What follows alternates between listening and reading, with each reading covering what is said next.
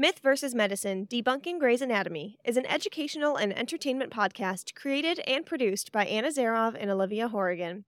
If you would like to know more about our show, check out our website at mythvsmedpod.com and join our email list.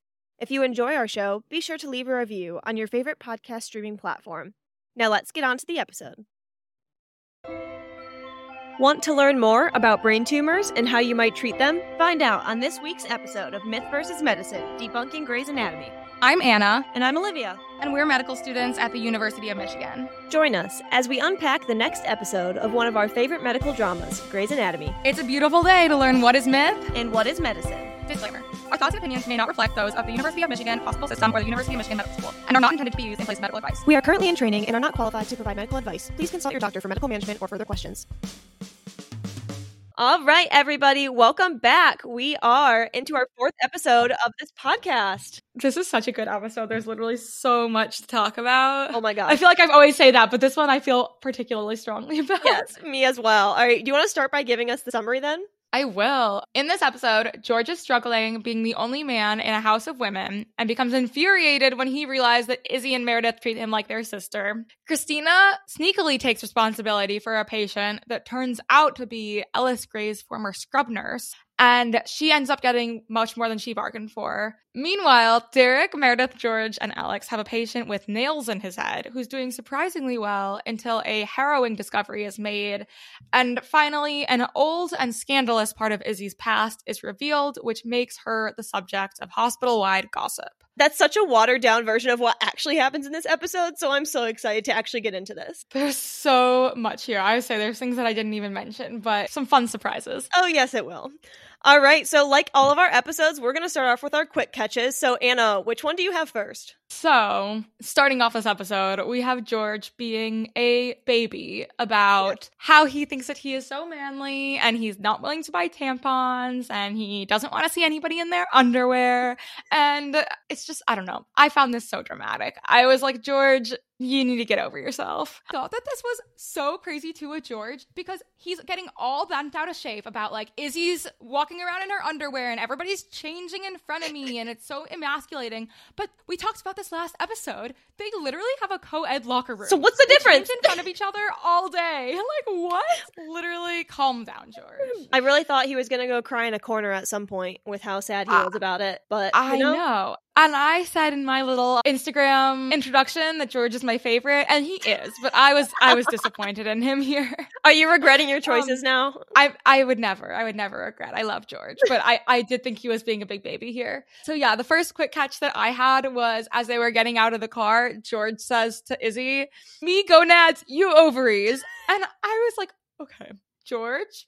Ovaries are gonads. True. Gonads just means the part of your reproductive system that makes Hormones. Gonads are, are glands that produce hormones that are involved in reproduction. So, estrogen, progesterone, testosterone, those kinds of things. So, yes, George is in fact wrong. yeah, so like testes are male gonads and ovaries are female gonads. And apparently, George doesn't know the difference. Apparently, George George thinks he's the only one with gonads out here. Apparently. Gosh, yeah, This man's a doctor. yes. And I think it started off the episode strong in the fact that this is literally a recurring theme throughout the entire episode, not only with him, but I think with Burke, with Alex, literally all the men. Just a lot of masculinity in this episode. So much toxic masculinity. So much. All right, what's your first quick catch? My first quick catch actually revolves around Cristina. So I feel like Cristina in particular had lots of quick catches in this episode. And it's funny that I'm jumping to her because she's also my favorite character. Like yours is George, mine is Cristina. But at some point, Cristina takes her patient to MRI. So again, there's no transport in this hospital, apparently. Yo, what Um, about? Yeah, I don't know. Like we saw it with Meredith taking her patient to CT. Now it's Cristina going to MRI. The patient is Liz Fallon, which we find out is actually Ellis Grey's scrub nurse. But this is the patient that Cristina is tasked with taking care of this episode. Oh, excuse me. No, no, no, no. She is not tasked. She's not tasked with it. That's true. She steals this patient. very sneaky, very sneaky steal. Yes, taking the patient's chart. Yeah, and I had some notes on this also because I thought it was relatable in the way that some people try to be so cutthroat in medicine. Yeah, In like, how early they get to the hospital and what they do. And Cristina literally got to the hospital at 4 a.m. so that she could steal this chart and make sure that she got the best surgery. True. I'm gonna be in surgery. Today's my day. On what? Like I tell you, What do you know? know that I was here at four and you didn't get here till four thirty. Tell me. No. On one hand, so badass, but on the other hand, gunner energy. And gunner energy basically Such- means that they'll just do whatever it takes for them to look better and do better. Such a gunner. But you know, the other quick catch that I saw with Cristina, and this is also in relation to Liz Fallon, her patient, is that Burke tells her at some point, you know, get these labs, do this and that, and do an enema. And an enema is when you basically shoot saline up someone's rectum to clear out any stool that would be in their rectal cavity. And mm-hmm. Cristina wouldn't be doing the enema. It's nurses that do enemas. So I thought that was really interesting. Unless Burke was just trying to haze her. I don't know. Because Well, you could tell Burke was very was, angsty in this but- episode with Cristina. I'm still not entirely sure why. Like, is it just because she's a gunner? I think maybe she's a gunner. I mean, she literally stole the patient and is all excited about this Whipple, the surgery that they're planning to do or that she thinks they're planning to do. And I think Burke's just not here for it. so he's just trying to teach her. I just thought it got really nasty by the end. I was bummed for her. Yeah, right? Okay, this is my last one. So when Liz, the patient, is in her hospital bed, she's hooked up to all these monitors so you can see her heart rate and you can see what her body's doing. And Cristina's taking her vitals and she goes and literally feels for her pulse. Which there's literally no point in doing that because her heart rate's already on the It's monitor. So on the why is she monitor. taking her pulse? That's so funny. Oh my so gosh. those are my Cristina catches. Love it. So I have some from one of the first scenes when Meredith and Derek are chatting, and each of them said something crazy. So Meredith says, Yesterday I had two guys with colostomies that needed dressing changes every 15 minutes. And a colostomy is it's basically a bag that is outside of your body that connects to your colon and basically the poop drains out into this bag and the whole point of the colostomy bag is that you don't need to do dressing changes every 15 minutes. The bag is there to catch everything. And Yes. if she's needing to change dressings every 15 minutes, I'm seriously concerned about the way that this procedure was done. That is very true. I was on colorectal surgery for a month, and the amount of colostomies that I saw, one, was exponential, but then two, we never ever change these colostomy bags every 15 minutes. That's just crazy. So some people have a surgery and it's irreversible and they have this colostomy bag for the rest of their lives.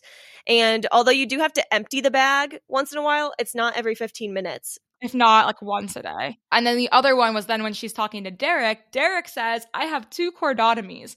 And to be honest, I didn't actually know what a cordotomy was, so I looked it up.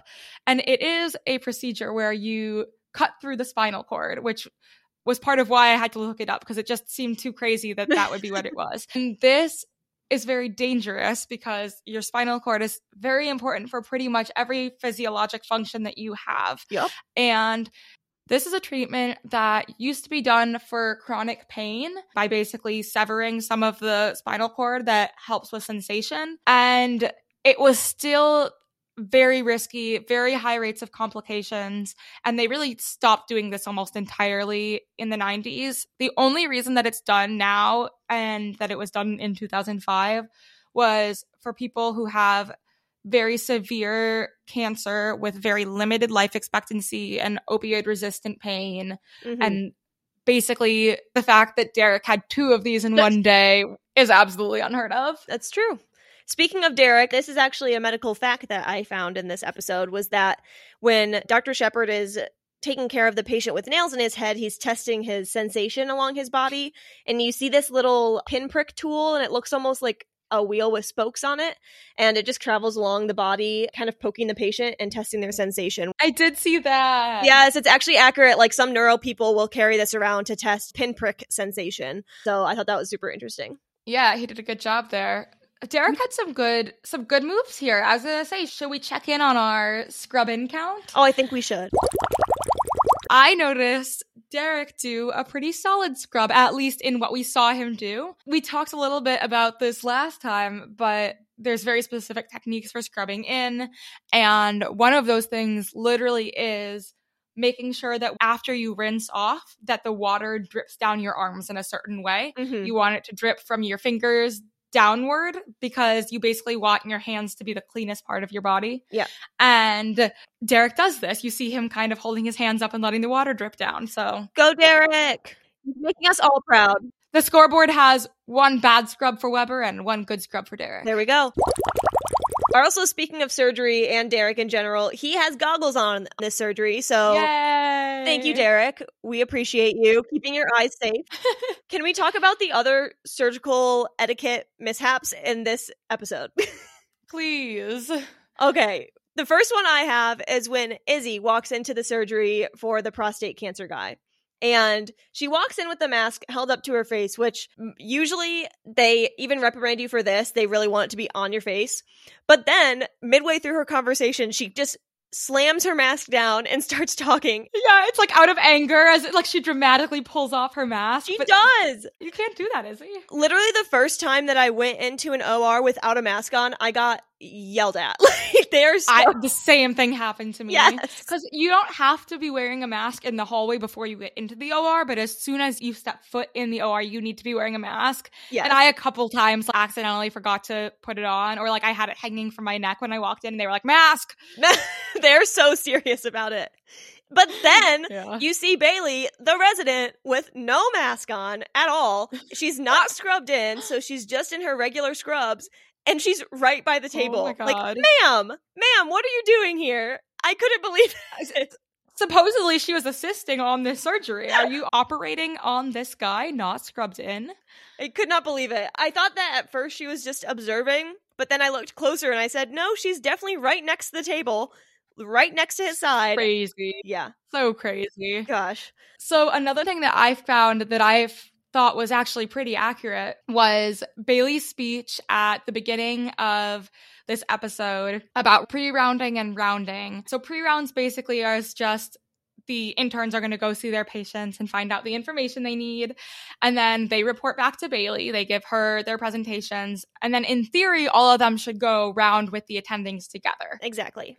And Bailey gives this whole speech You are the first person they see in the morning. You say please, you say thank you, you apologize for waking them up.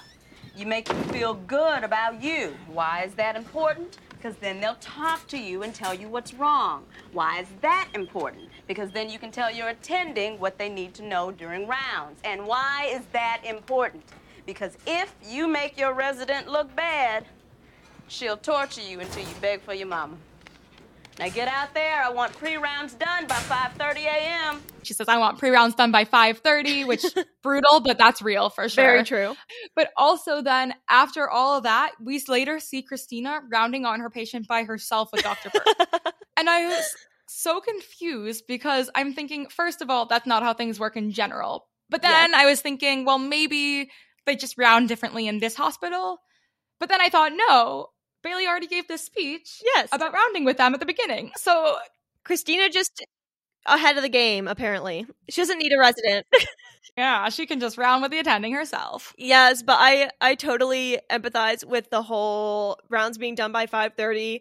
Cristina saying she got there at 4. When I was on my surgery rotations, I would get to the hospital around like 4 to 4:30 each day. You kind of have to. Yeah, we we have to because we have to go see our patients. We have to see what happened overnight. We have to formulate a plan for the day. We have to talk to our residents, and then we go round. And we would start rounds on my colorectal surgery rotation at least at like five or five thirty in the morning. So it was a pretty quick turnaround. And I at least found surgery rounds to be pretty intimidating sometimes. And it was important to me to talk to my resident before I presented on rounds Mhm. and make sure that they agreed with my plan and make sure that exactly what Bailey said. They, they don't want us to make them look bad if we say the wrong thing. yeah, And so you want to have this conversation so that you don't get called out during rounds and you want to make sure that you have enough time to do all this.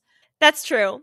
I think another thing that really resonated with me was when, again, Bailey was talking to the interns and the residents saying, You're the first person that patients see in the morning. You say please, you say thank you, you apologize for waking them up. And Yeah. I don't know about you, but this was so real for me because patients really hate being woken up in the morning. And I always felt so bad. If I could, I would avoid going to see the patient until the last minute possible because I just wanted to give them as much sleep as I could. Me too. And it is so real because patients hate it. And I don't blame them at all because especially when you're in the hospital and you have a lot going on with you, oftentimes you're also woken up many times throughout the night for nurses to get vitals and check in on you and whatnot. Absolutely. And then we come in and wake them up at 4:30 and we want to ask them all these questions. And I would say so how are you feeling? And they're always like I don't know. I just woke up. It's I'm what time tired. is it? It's 4:30 in the morning. I don't I'm know what's yeah exactly. I'm exhausted. Like like no wonder that's how they feel. And I I actually have a story about this. So I had this one patient. I think that he was actually my first solo patient the first patient who was assigned to me as a med student. Oh no way. and this man would get so angry when I woke him up. He was a pretty angry guy to begin with. He had a lot of neurologic things going on. But every morning when I woke him up, he would be so bitter that he would refuse to answer my questions oh, and he would sass me and he would tease me. And I always felt so bad and I was so frustrated trying to get through to this man. And, you know, for neuro patients, you're also asking a lot of questions that for the patient can feel really dumb, like, Mhm. where are you right now? What's your name? You know, what year is it? And that can be really frustrating for them when you ask them those things over and over again, even though in the case of this patient, he sometimes didn't know. There you go. And that's why we asked them. I know. And this first day I came in and he's so crabby about my waking him up. And I go, okay, I'm going to ask you these questions again. Can you tell me your name? And he goes, can you tell me your name? Oh I go, gosh. I go, I go, yes, I'm Anna. What's your name? He goes, he literally mocks me and goes, yeah, I'm Anna. What's your name? Like, oh my god. sir? Meanwhile, first year med student Anna's like, "Ah, okay, I'm like, uh, I'm what do like, I do I'm here? I'm Oh my sorry. I feel like I just wanted you to tell me your name, and now I'm not convinced that you know it. oh gosh yeah that's it's so accurate because a lot of times patients do get annoyed with these questions that we literally have to ask if we yeah, and I don't blame them. and they say did you ask this and you say no they say okay go back and ask this patient this Okay, then we're in trouble, and then we have to wake them up again. yes oh well that was a great story anna and i think it really captures the feeling that i think bailey was trying to convey to these residents and saying you better make sure you're polite and cordial when you wake these patients up which cristina Yeah. Obviously didn't Never take to heart because every time she went to go see her patient just flipped the light switch on She was always like, "Are you kidding? You need to be. You need to learn how to wake your patients up." exactly and after Bailey had just given them this talk, come on, exactly oh my gosh oh cristina Cristina has some work to do in her patient interaction skills. she does she does her bedside manner might be lacking just a little bit just a little bit.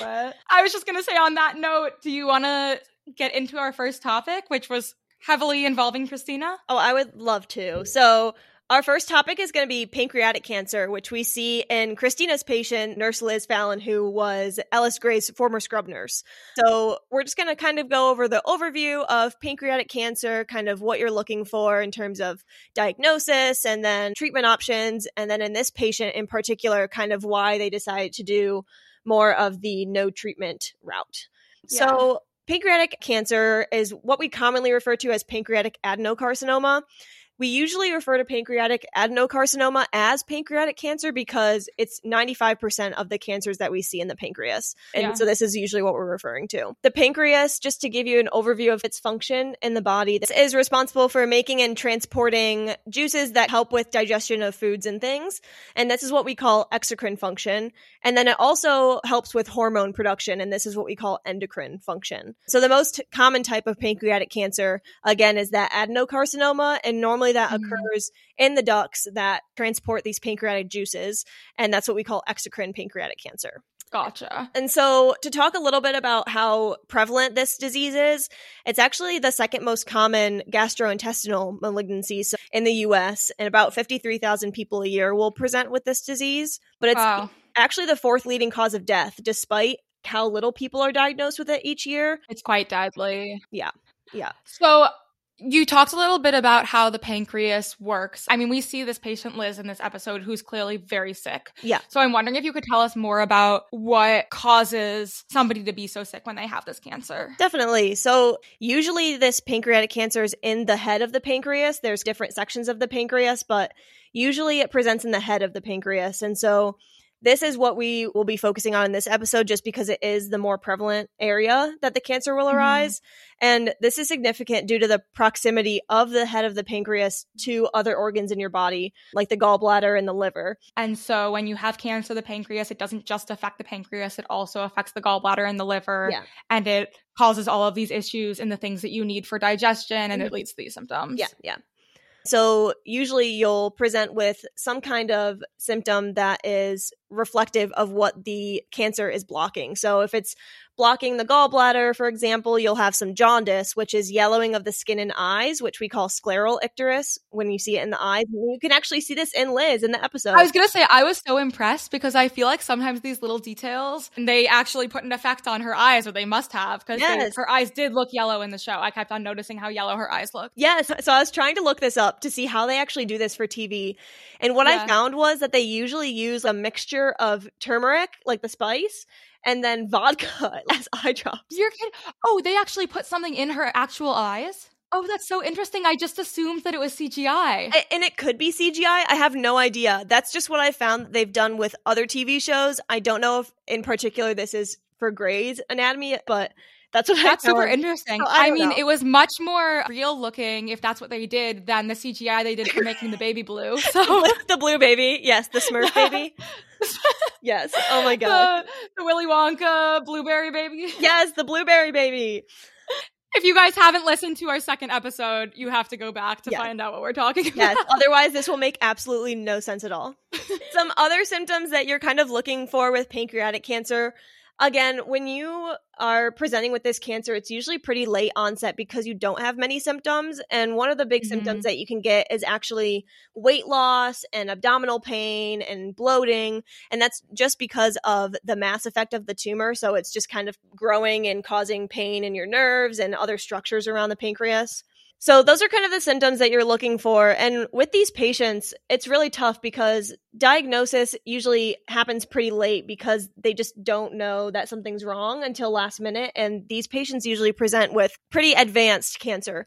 If we go to diagnosis and how we actually find these patients with pancreatic cancer, it all starts like most things in medicine with a physical exam. So looking for symptoms and signs that I mentioned above. So the jaundice or the yellowing of the skin and eyes, any weight loss, any abdominal pain, and that kind of kickstarts the assessment for these patients. Mhm. Uh, So a lot of times in pancreatic cancer, routine labs will be normal, but you can see some liver tests and some other non-specific tests be elevated. So like amylase and lipase are two of the common ones, and those are usually in regards to the pancreas being angry.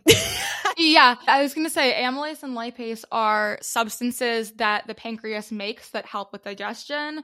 And we look at these labs for all kinds of things. So if you have pancreatitis, you also might have high Mhm. amylase and lipase. Yeah, exactly. And so, since those aren't very specific, another specific marker that we use to screen for pancreatic cancer is something called cancer associated antigen 19-9, or we call it CA19. I'm having step one flashback. Oh my gosh, right? I know. it's bookmarked in our brain. it is. But this can also be used not only for screening, but also to monitor how the treatment is going for the patient. So, other diagnostic things that you normally do for these patients are other sorts of imaging. So, ultrasound, MRI, CTs. These are all to identify and help stage pancreatic cancer. So, staging just means how far the disease has spread, how big it is. But kind of what I had alluded to earlier is that a lot of these patients that are going through these diagnostic steps have already had this disease for so long that by the time they present to the doctor, 80% of patients will already have spread of the disease at the diagnosis. Mm, that's hard. Yeah, so it's it's really difficult in terms of prognosis for these patients because they've already had this disease kind of festering for so long, and so treatment becomes really difficult for them. So Anna, what do you know about treatment for pancreatic cancer? So, as Cristina is very eager about surgery is kind of the main option. It Mhm. is the only treatment that is going to provide the possibility for a true cure. Yeah. The hard part is the majority of patients, like Olivia said, have such advanced disease at the time of diagnosis that Mhm. not very many people actually qualify to have this surgery, which is known as the Whipple. Yep, exactly. And what does Whipple stand for? What's the the scientific medical name for Whipple, Anna? Do you remember? Oh boy, it's a big word. It's a pancreaticoduodenectomy. Yes, gold star. Ding. oh yes, we get our ding. But this is the funniest part because when Liz was talking about the procedure, what does she say instead of pancreaticoduodenectomy? Dudectomy. She says dudectomy. And I'm pretty sure that is not a medical procedure that we do in the hospital. I was gonna say, I think that Alex in this episode needs a dudectomy. Oh, I think he does. I think you're very right about that. Take some of the dude out of him. That's amazing. so we labeled this part mispronunciations because Anna and I both There's kind so of many in this in on this episode. Episode of there being so many mispronunciations. So Anna, what's the next one that we see? This is actually my favorite. So the term for having blood in your stool is called melena. And Cristina calls it Melina. Melina, which honestly just sounds like the name of a person. It Like, ah, does. there's Melina. Melina. Oh my gosh. And then she also says another one. What's the other one that she says? So there's actually two kinds of blood in your stool. You can have what we call black tarry stool, so kind of dried up blood in your stool. That's melena. You mean Melina? Yes, I'm so sorry. That's Melina. That's Melina over there. And then there is hematochezia, which is basically when you have bright red blood in your stool. What does Cristina say? Um, hematochezia. hematochezia? It's so funny. Oh, it's so good.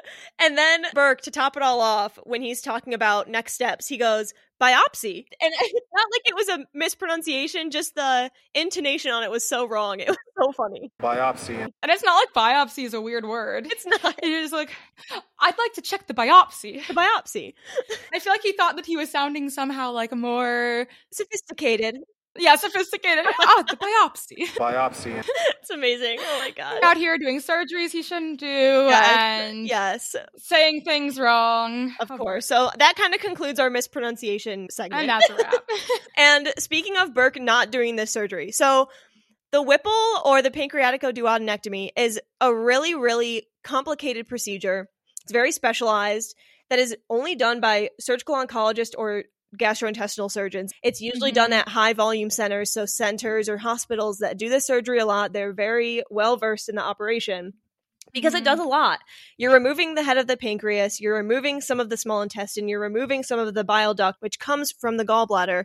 And so there's just no way that Burke would be doing this Whipple being a cardiothoracic No. surgeon. Like there is just so no way. I I have started a new little bit that I think that we should continue throughout the show, and I will be posting this on Instagram. So make sure you take a look at that. This section is called "Burke does something he is absolutely not qualified to do." That's amazing. it's so good. I went through our past episodes, and currently this is our fourth example of such. No Um, way. We talked about in episode two, he did a peds congenital heart repair that there is True. no way he could have done. And then in episode three, he does a surgery to remove the penis from the ruptured something that we don't know that was probably more of a GI surgery than anything. Mhm. And then we had him doing a final brain death exam, which only a neurologist or neurosurgeon can do. We love it. Well, apparently Burke just does it all in the hospital. He's a one man show. That's why he's in the running for chief. Clearly. Oh my gosh. Oh, so anyway, that was our little caveat on on Burke that he would not actually be doing this surgery. But some other options that you can do aside from surgery for these patients is chemotherapy and radiation. And so there's kind of two different buckets that we can talk about now just cuz I think it's a good differentiation to have. So we have neoadjuvant treatment, which is treatment that you give prior to a surgery to remove cancer or some kind of growth. And then you also have adjuvant treatment. And this is treatment administered after a surgery with the goal of preventing recurrence. And so these are just two broad categories that we put additional treatment into. hmm And in this case, for this patient, Mhm. what do we see?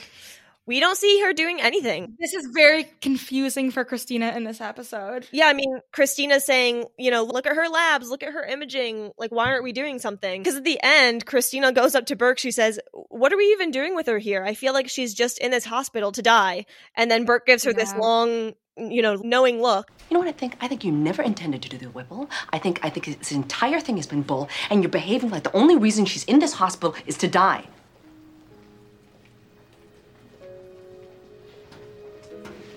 And we do find out that Liz is there for kind of comfort care, palliative care, which I'll talk about here in a minute. Yeah, which, you know, ends up having to be a decision that a patient makes. And clearly, Liz here, she's a medical professional. She knows what this disease is doing to her body. She knows what her odds are, and she knows the way that treatment could make her suffer. And so, I guess from that standpoint, it's less surprising to me that in the end, she does just want palliative care. Yeah, yeah. I mean, it's completely understandable. Again, like we had talked about a little bit earlier, is that there's a really poor prognosis for a lot of these patients that present with pancreatic cancer because it is so advanced when they get diagnosed. And so mortality rates or the percent of patients alive after diagnosis is really morbid. The one year mortality rate, so think of someone who got diagnosed at the beginning of the year. At the end of the year, only 24% of those people will still be alive. And then at five years, it's going to be 6%. Wow. It's a really sad disease. Yeah, it's a devastating Yeah, disease. It is a really devastating Mhm. disease. So a lot of these patients will choose the palliative care or the hospice route. And so this is for patients with advanced disease that's unresectable. They have really no other treatment choices. And this is what Liz came to the hospital for to get comfort care. So getting that oxygen that you see with Liz, she has a little oxygen mask on to get pain Mhm. control, any kind of pain medications that will help these patients be more comfortable in their final days and hours. And then a Mhm. lot of palliative care actually focuses a lot on the support of the patient and the families. So making decisions, managing the emotions that go along with this disease are all things that Yeah. palliative care can accomplish. Yeah. And I sort of was thinking uh, we can get into kind of the hazing that Burke did in this episode. Yeah. But it's one thing for him to do that to Cristina. It's a whole other thing that the patient, I mean, Liz says in the first scene when she meets Cristina, you're here because you want to see the Whipple. Oh yeah. And then she just goes along with this for the whole episode. Mhm. And it isn't until the very end when she is dying that she says to Cristina, they were never going to do the surgery. Guy was just pulling you along type of thing. I actually felt, and I know Cristina had such gunner energy in this episode, Mhm. but you see her in the end, and even you see her throughout the episode, almost taking a similar stance to what Izzie did when she was Mhm. like, we need to do something about this brain death patient. yeah. Cristina in this episode, she just kept saying, whether it was because she wanted the surgery or not, she Yeah. was saying, this patient's circling the drain. She's getting worse. Her labs are getting worse. We can't just sit here. We have to do something. Exactly. And you start to see her emotions really getting to her in this episode for the first time. Oh, yeah, exactly. And then her emotions get even more involved when Liz starts coding or goes into cardiac arrest. And Yeah. Cristina, I don't know if she didn't know that she was DNR, but she goes and she starts performing CPR on her and calls a code. And she's going against her DNR or her do not resuscitate order. And do not resuscitate is basically when a patient says, if I go into cardiac arrest, if I stop breathing, if my heart stops beating, I don't want you to try to perform any life saving measures on me. And Right. You can actually have malpractice suits for this. Like you can get sued for doing this. Yeah, it's not okay. It's and this is now the second time that we see this happen in Yeah. the four episodes that we've done between the brain death patients and now this. So I think we also are going to need to start a count for someone resuscitates a DNR patient. Yeah. I mean, this is such a serious thing in the hospital. And so, again, I don't know if Cristina just didn't know that she was DNR, if she did know, but did it anyways. But then Burke does come in and he's like, stop. She's DNR. You have to stop and has to literally pull her away. That's where she like really kind of had this breakdown. Mhm. And Burke gets so upset. They have this whole talk. Cristina basically breaks down and is feeling awful. And I think this goes back to a quote that Meredith had said earlier in the episode. And she says, Sometimes doing everything can be worse than doing nothing. And Yeah. I think this is a case where that's very much true. Doing yeah. doing CPR, doing chest compressions, doing life-saving measures on a patient who is DNR is much worse than doing nothing, even though it's so hard for Cristina to wrap her brain around the fact that she can't do anything to help this patient. Well, and to a certain extent, I wonder if maybe Cristina needed an experience like this. Yeah. And I mostly am in the school of thought that what Burke did was not appropriate and that he made Cristina do a lot of busy work because he was trying to punish her for being so hardened and so set on surgery. Uh-huh. But in the end, I also think that they did need somebody to be running these labs and taking care of this patient. And he did kind of give her an opportunity to take care of this patient who she got quite emotionally attached to. True. And we do kind of see the emotional side of Cristina come out for the first time in this episode as a result. yeah.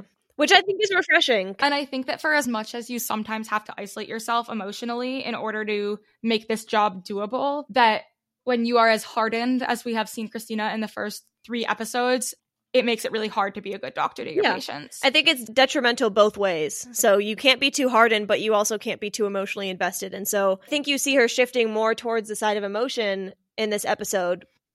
And I think that I don't know. I guess I just thought that this was an important lesson for her to learn, but I thought that Burke gave her this lesson in a pretty cruel way. Um, especially knowing that this patient was not going to make it. Mhm. I think that the way that he made her do all these things and get really invested in this case and chose not to tell her Yeah. until it was happening that this patient was not going to make it and then everybody knew that this patient was not going to make it i thought was kind of cruel Yeah. and then at the end to kind of add insult to injury he asked cristina have you ever called a death before Yeah, she has to call her first time of death on this patient. I just thought that in the midst of her having this clear meltdown where Burke had to literally pull her off of the patient, Yeah.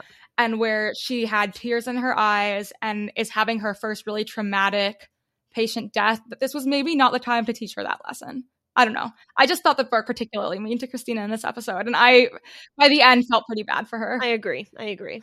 Well, I think that kind of touches on pancreatic cancer, you know, in terms of diagnosis and treatment, but also the ethical, you know, concerns that we had regarding Cristina and Burke and the patient.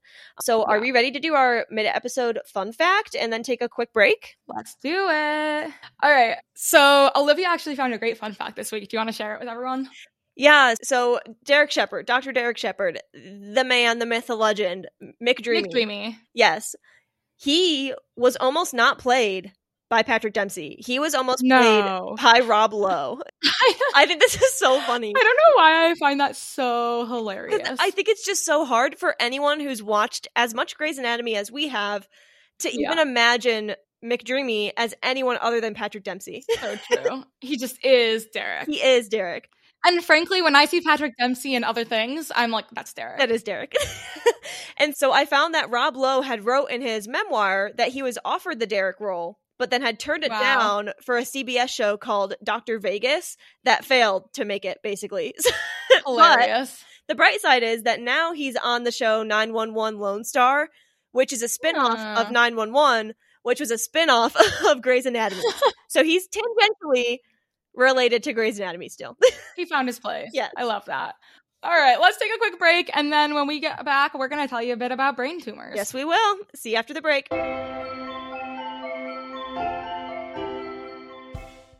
Enjoying the podcast? We want to hear from you.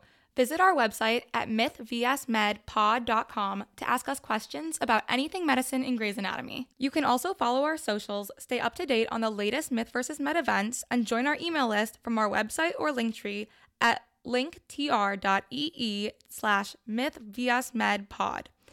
You can also help support the podcast along with medical and scientific research by making a donation. Now back to the show.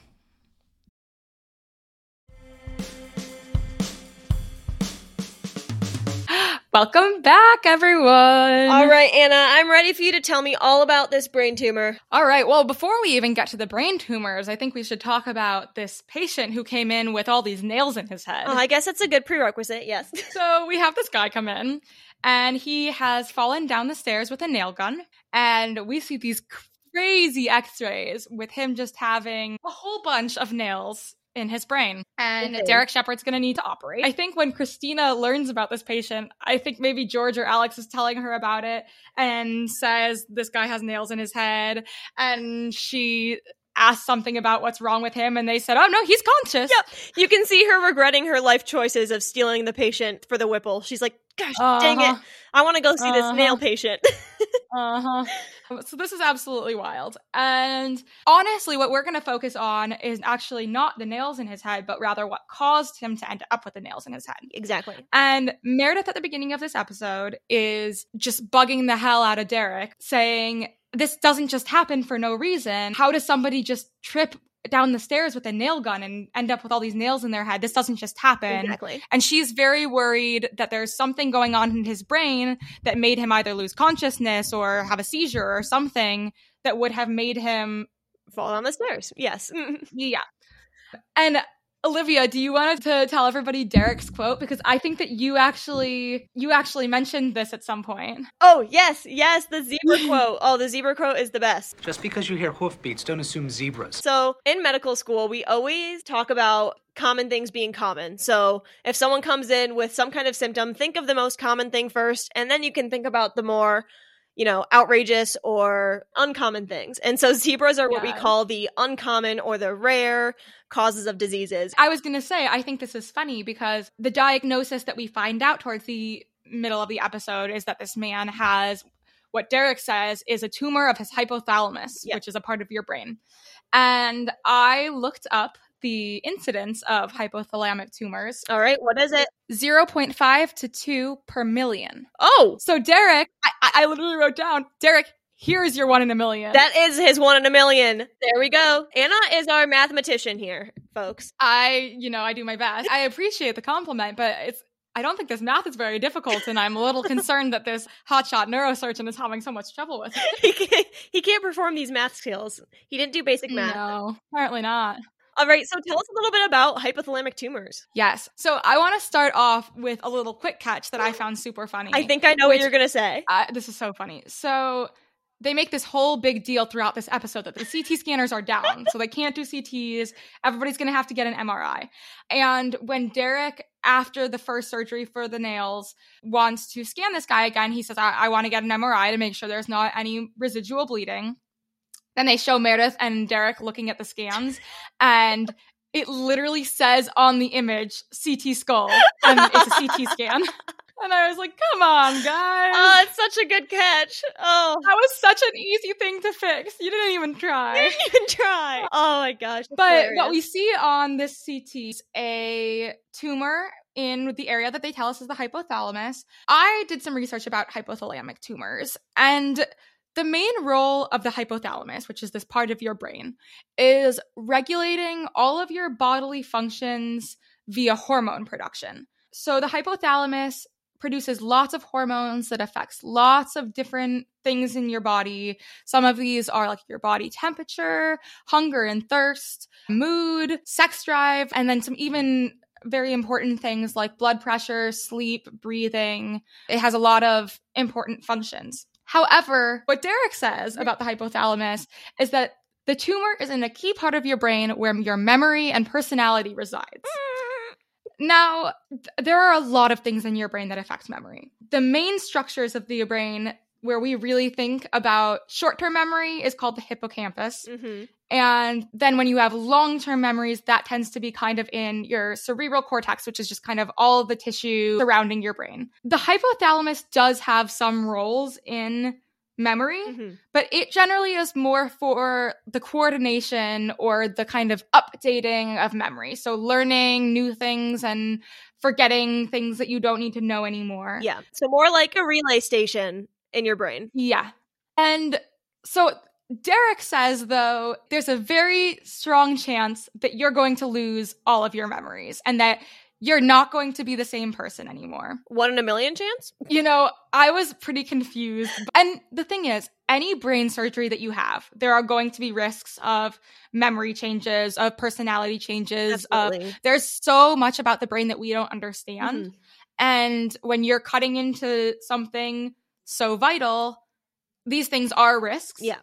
But I wouldn't have ever thought that this would be the risk. Like our main concern is memory. Yeah. What So- what would be some main concerns? What will happen if the hypothalamus is kind of disrupted? Great question. So, generally, you might get headaches, which this patient said that he had, nausea or vomiting. You can actually have pretty bad visual issues. Although, in this patient, given that his visual issues resolved after the nails came out, I don't think the tumor was the cause of Mhm. his visual problems. And then, like we said, issues with temperature regulation, sleep patterns. You can have some issues with emotional control. So, kind of outbursts of anger, confusion. Sometimes you can have really bad depression. These are all things that can happen as a result of mass effect. So, this tumor pushing on the hypothalamus mm-hmm. and compressing important structures. Generally, what I think Derek could have said is that learning and mood could be affected. Yeah. But saying you could lose all of your memories And your personality would be completely different. No. So then to talk a little bit about the surgery in order to remove this tumor, I was wondering, well, maybe in order to do the surgery, you might hit another structure that is important. I was just trying to make any sense of what Derek was saying. so here's what I learned. The main way that these kind of tumors are resected is what we call a transsphenoid surgery. And what that means is they go through your nose, can actually get to your brain that way. Mhm. So it's a lot safer and there's a lot fewer complications. Yeah.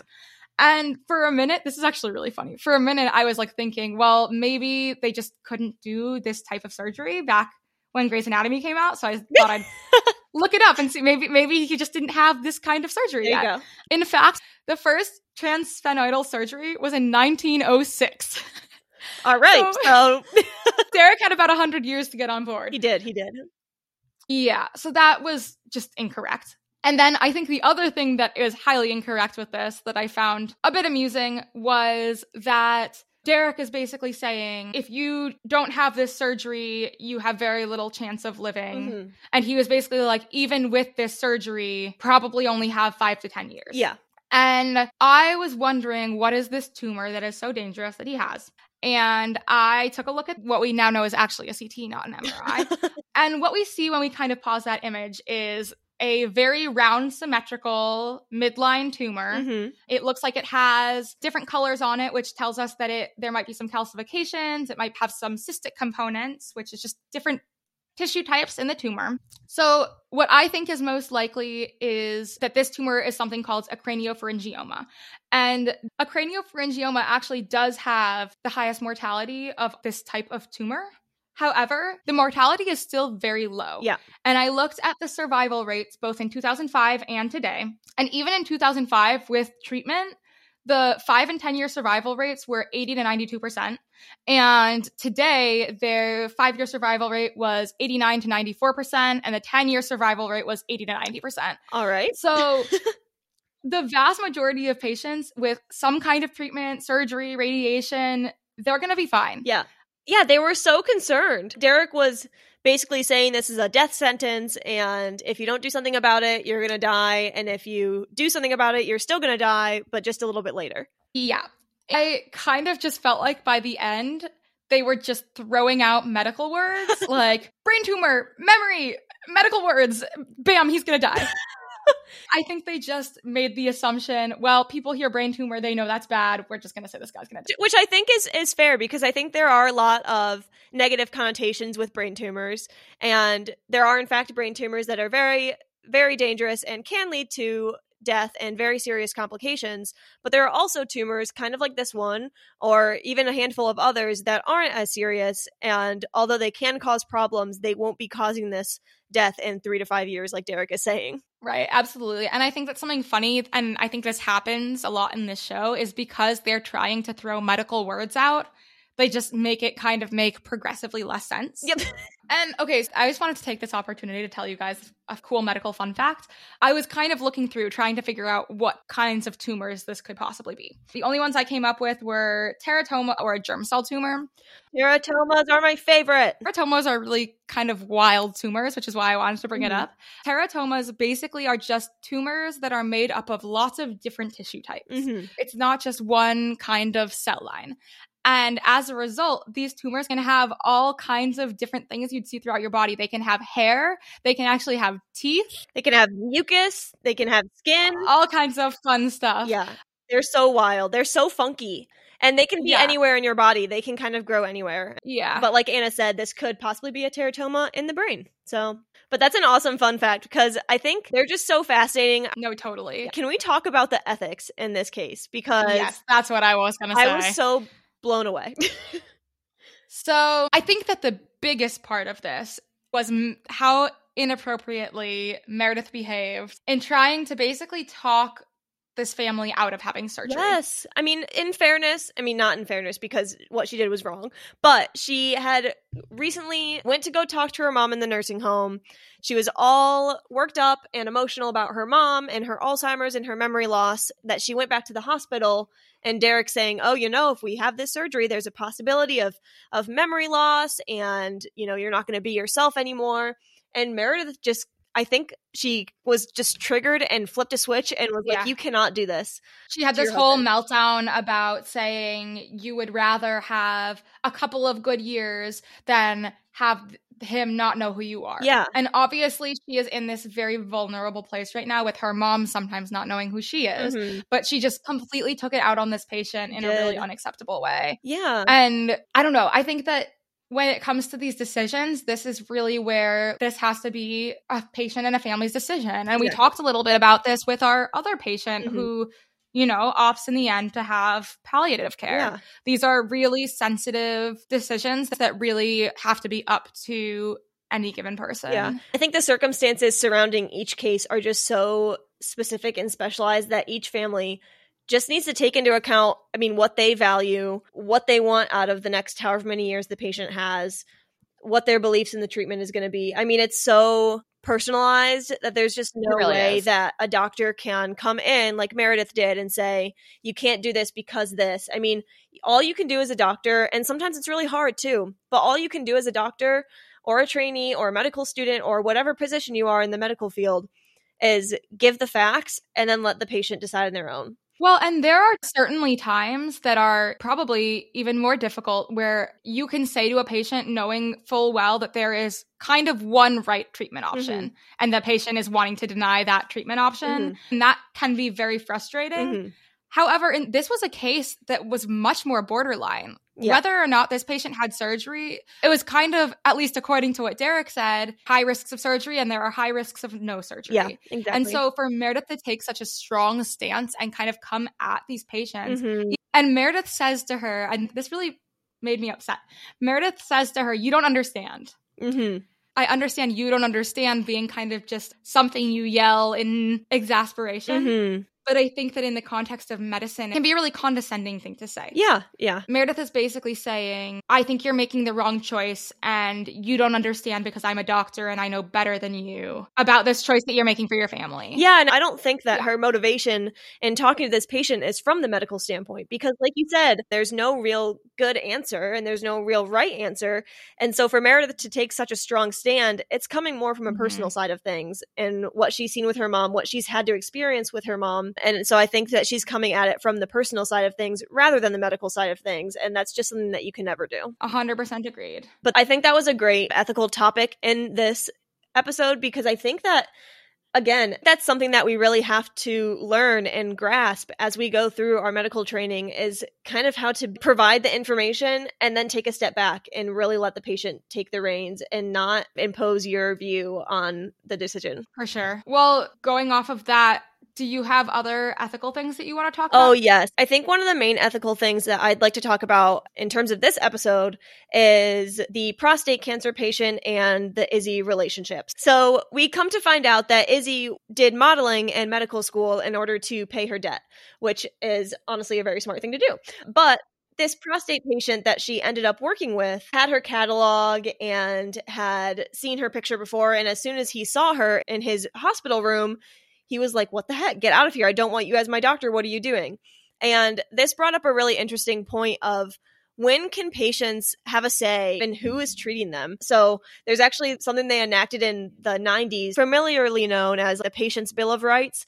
And it Mhm. basically protects patients' rights for medical care, kind of physician choice, treatment decisions, things of that nature. And so Yeah. it really focuses on the fact that patients have a right to their medical care, how they choose to go about treatment, what doctors they choose to have. But in this case, it's tough because Izzie is a trainee. And so I was actually talking to my mom about this. My mom is a family doctor. She went through residency. She was once a doctor in training, and patients can actually refuse to have a trainee on their case. So I I don't know if you've experienced this Anna, but in the hospital, I've definitely had patients who I've been a part of their care team and I go to see them and they say, "No, I don't want a medical student working with me." Yeah. And that happens, I think, a decent amount. Like at a teaching hospital, I think people do generally know that this is a part of their care. But there are patients who say, I don't want a medical student treating me. Yeah.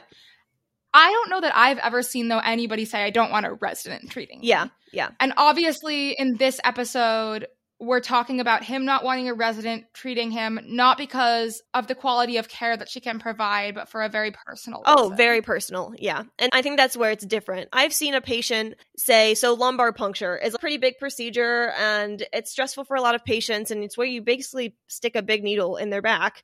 And there was a first year intern working with the patient, and the patient basically said, Hey, have you done this before? And the intern said, No, this would be my first one. And he said, No, I don't want you doing No. it. And so I think that's been one of the cases I've seen them kind of refuse an intern. But again, that was from more of a medical quality of care standpoint rather than a personal. Yeah. a more appropriate reason. Yeah, And yeah. I have to say, by the time we were getting to this patient storyline, I think I was already so frustrated about the toxic masculinity we saw throughout the episode. Oh, yes. You know, throughout the episode, we see George being so annoying about anything from just like saying the word tampon. Yeah. And we see Alex being so nasty to Izzie Mm-hmm. about the modeling that she did.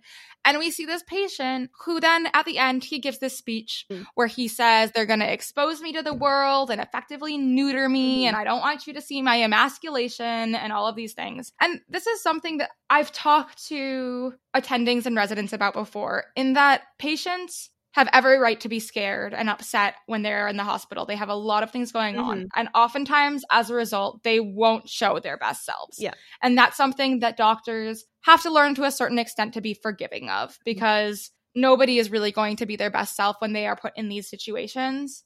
However, and this is a big however, being scared and upset and having all these things happen to you is not an excuse to harass or abuse your care providers. Absolutely. And the way that he was treating this team of people who was trying to save his life, Mhm. I really didn't think was acceptable. And that's something that I've heard a lot of attendings say to me. If a patient treats you like this, there is zero tolerance for that. They like yeah, Mhm. you are there for them. You are there to help them. Mhm. They get to make certain requests as a patient, absolutely, but they don't get to be an asshole. Yeah. To, this isn't an excuse to treat you this way. Yeah. At the end of the day, you're there for them and to help them get better and to heal them. And it's hard because from from one side of things, I can see where he's coming from, but on the other side of things, it's like who cares, man? You're getting your prostate cancer removed. Isn't that more important than saving face in front of this girl that you've seen in the magazines, I guess, is how I would put it. Bailey says something like this. I don't remember what the exact line is, but Izzie says he doesn't want me there. And Bailey says, no, he doesn't want to have prostate cancer. Yeah, exactly. Speaking of toxic masculinity, can we talk Oh, about God. Alex, please? I was so upset. Okay, first of all, I don't know why these magazines are in the hospital. So confused by that. Well, uh, yeah, that's a good But- point. the fact that he sees this picture of Izzie, which he's already been joking about her, calling her Dr. Model.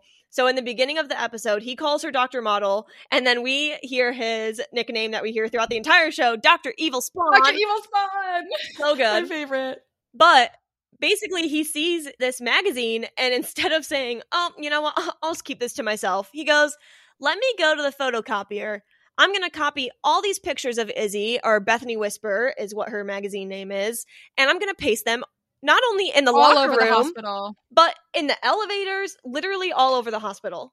So unacceptable. I could not believe it. so there's this whole scene where he's obviously straight up a bully. He also is pestering George throughout this whole episode, being like, "Ah, they think that you're their sister. I know. They don't. They don't think you're a man." Like totally egging him on in Mhm. this place where he's already clearly insecure. Yeah. I do have a good Alex quote that I just could not stop laughing at. All right, let's hear it. When Izzie comes into the gallery when they're all watching Derek's surgery on this nail man, Mhm. and Izzie says something to George about buying tampons Uh-huh. as they had been discussing. But then Alex goes to George and he says, Talk about shrinking the salamander. I was like, I had to rewind because I was like, "What was did like, he just say?" I'm sorry. Is that the new nickname? Oh god. Have you ever heard anybody say anything like that? Oh, I haven't. oh, shrinking the God, salamander. So Izzy walks into the co-ed locker room. All these pictures of her hanging up. She immediately knows it's Alex because he's taunting her. Yeah, I just thought she was so spot on, saying, "Oh, breasts, oh, glutes, you've never seen these before," and it really is true. And like, it's one thing for any grown man to behave this way, like unacceptable. It's a whole other thing that Alex is a doctor. These are parts of the human body. These are parts of your anatomy that you see, and I don't know. It was just so immature. Yeah. So I think my most relatable moment from this episode was the medical school debt. I thought it was super powerful that Izzie said, you know, I'm I'm debt free, so I have nothing to worry about, well, and you can't shame me for for being debt free by doing modeling through medical school. As most of you might know, the medical school debt is kind of insane. The amount of money that you have to pay to go through med school and training, and then still not get paid very much once you're out of med school makes it really difficult to pay off these student loans and this debt. And so this is what Izzie's referring to. So she basically Yup. says, I'm debt free from working through med school as a model while you still have $200,000 in debt. Which good for her on saying that. Also though, I was like the difference between 2005 and now, I'm going to have way more than $200,000 in debt. Yeah, I mean it's it's crazy. I was looking up the average medical school graduate debt. So this is from Oh, all student me. loan debt, so undergrad and medical school, and the average in 2023 is $250,995. So Wow. It's just so crazy. But I thought it was super powerful that Izzie said, I'm debt free. All right, what was your most relatable moment from this episode, Anna? it really stuck out to me looking at the general treatment of women in medicine Mm. because I think it's really relevant to note also in all of this stuff with Izzie and being able to pay off her debt that there is still a gap in the amount of money that women make in any career. Like, Women on average make less money than men and also tend to face, you know, situations like this. Mm-hmm. We're put through the ringer and there's still all of this sexism and I think that as a woman in medicine, which has been historically a predominantly male field, Yeah. that that can put you in really tough situations. Mm-hmm. And we saw the same thing with Meredith at the beginning of this episode. Basically, after she has this conversation with Cristina, where Cristina says, Well, I was here earlier than you, so I got this patient. Then Derek comes over and, you know, starts pestering Meredith about what she eats for breakfast. And and Meredith says, I don't want to be seen with you. And mm-hmm. this is largely because Cristina had just said something to her, basically accused Meredith of sleeping with an attending to get ahead. Yeah. And I like really felt for her in basically saying it's hard enough for me as a woman in this hospital to be taken seriously and Mhm. you're making this worse for me. That's true. Yeah. I think that's definitely a pervasive theme that you see throughout the show. And I'm hoping that it's better than it was back then. But I mean, still, even now, probably two out of 10 times when I went into a room, the patient thought I was a nurse and not a doctor in training.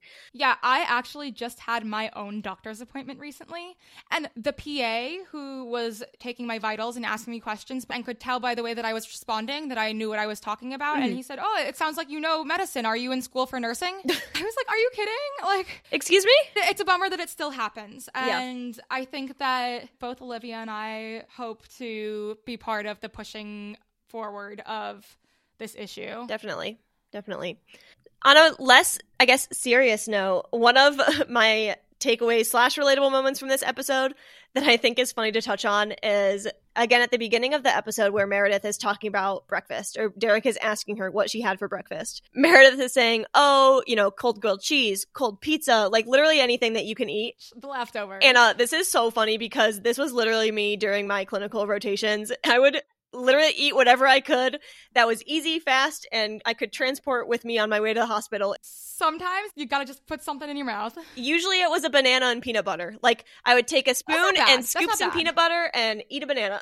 Honestly, solid breakfast. I one time, which was honestly one of my favorite days on surgery. I have to admit, I got to the hospital. It was 4:30 in the morning, and I walked past the cafeteria. I don't know who these people were or why they were there, especially at 4:30. But they were giving out free ice cream bars. Like it was the kind of ice cream you get at an ice cream truck, and they were giving out free ice cream bars to any staff members who were there. So I had my little strawberry shortcake ice cream bar for breakfast. I walked into the team room and I was like, guys, there's ice cream. And, you know, we all sat and ate our ice cream for breakfast. So that was awesome. That's amazing, and I'm very jealous that I was not there on that day in the hospital. yeah, it was a good day. It was a good day. And then we end this episode with Meredith actually getting breakfast with Derek. I weeped. Tell me why I see them at the table together. I literally, I well up. It's so cute. I love them. I feel like it's their first official date, you know? I, it is. Well, because she's been saying no. And I think at the end of this episode, you know, she's really valuing the opportunities in life, the joyful opportunities in life that she's seeing being taken from her patient who's so worried that he's going to lose his memory. And she says, All right. Yeah, I mean that combined with her mom, and I think she's really trying to seize the opportunities that she has. And that opportunity right now is getting breakfast with She Derek. Some joy. I mean, I'd kill to get breakfast with Derek. What can I say? Oh, it's amazing. And a perfect end to the episode. It is a perfect end. And we'll see what happens in the next episode with them because if there's anything that you can count on, it's that something interesting is going to happen with Meredith and Derek. Absolutely. And that's a great way to end our episode, too. All right. Thank you guys so much for listening this week. And we hope to see you next week as well. See you next time. Thank you so much for joining us for this episode. We hope you leave knowing more than you did before about what is myth and what is medicine. If you're curious about where we're getting our information, you can check out our sources in the episode description. If you enjoyed this episode, please leave a review on your favorite podcast streaming platform and share it with friends. Don't forget to visit our website at mythvsmedpod.com to ask us a question, follow our socials, subscribe to our email list, and make a donation. We appreciate your support, and we hope you continue to follow along with us on this journey.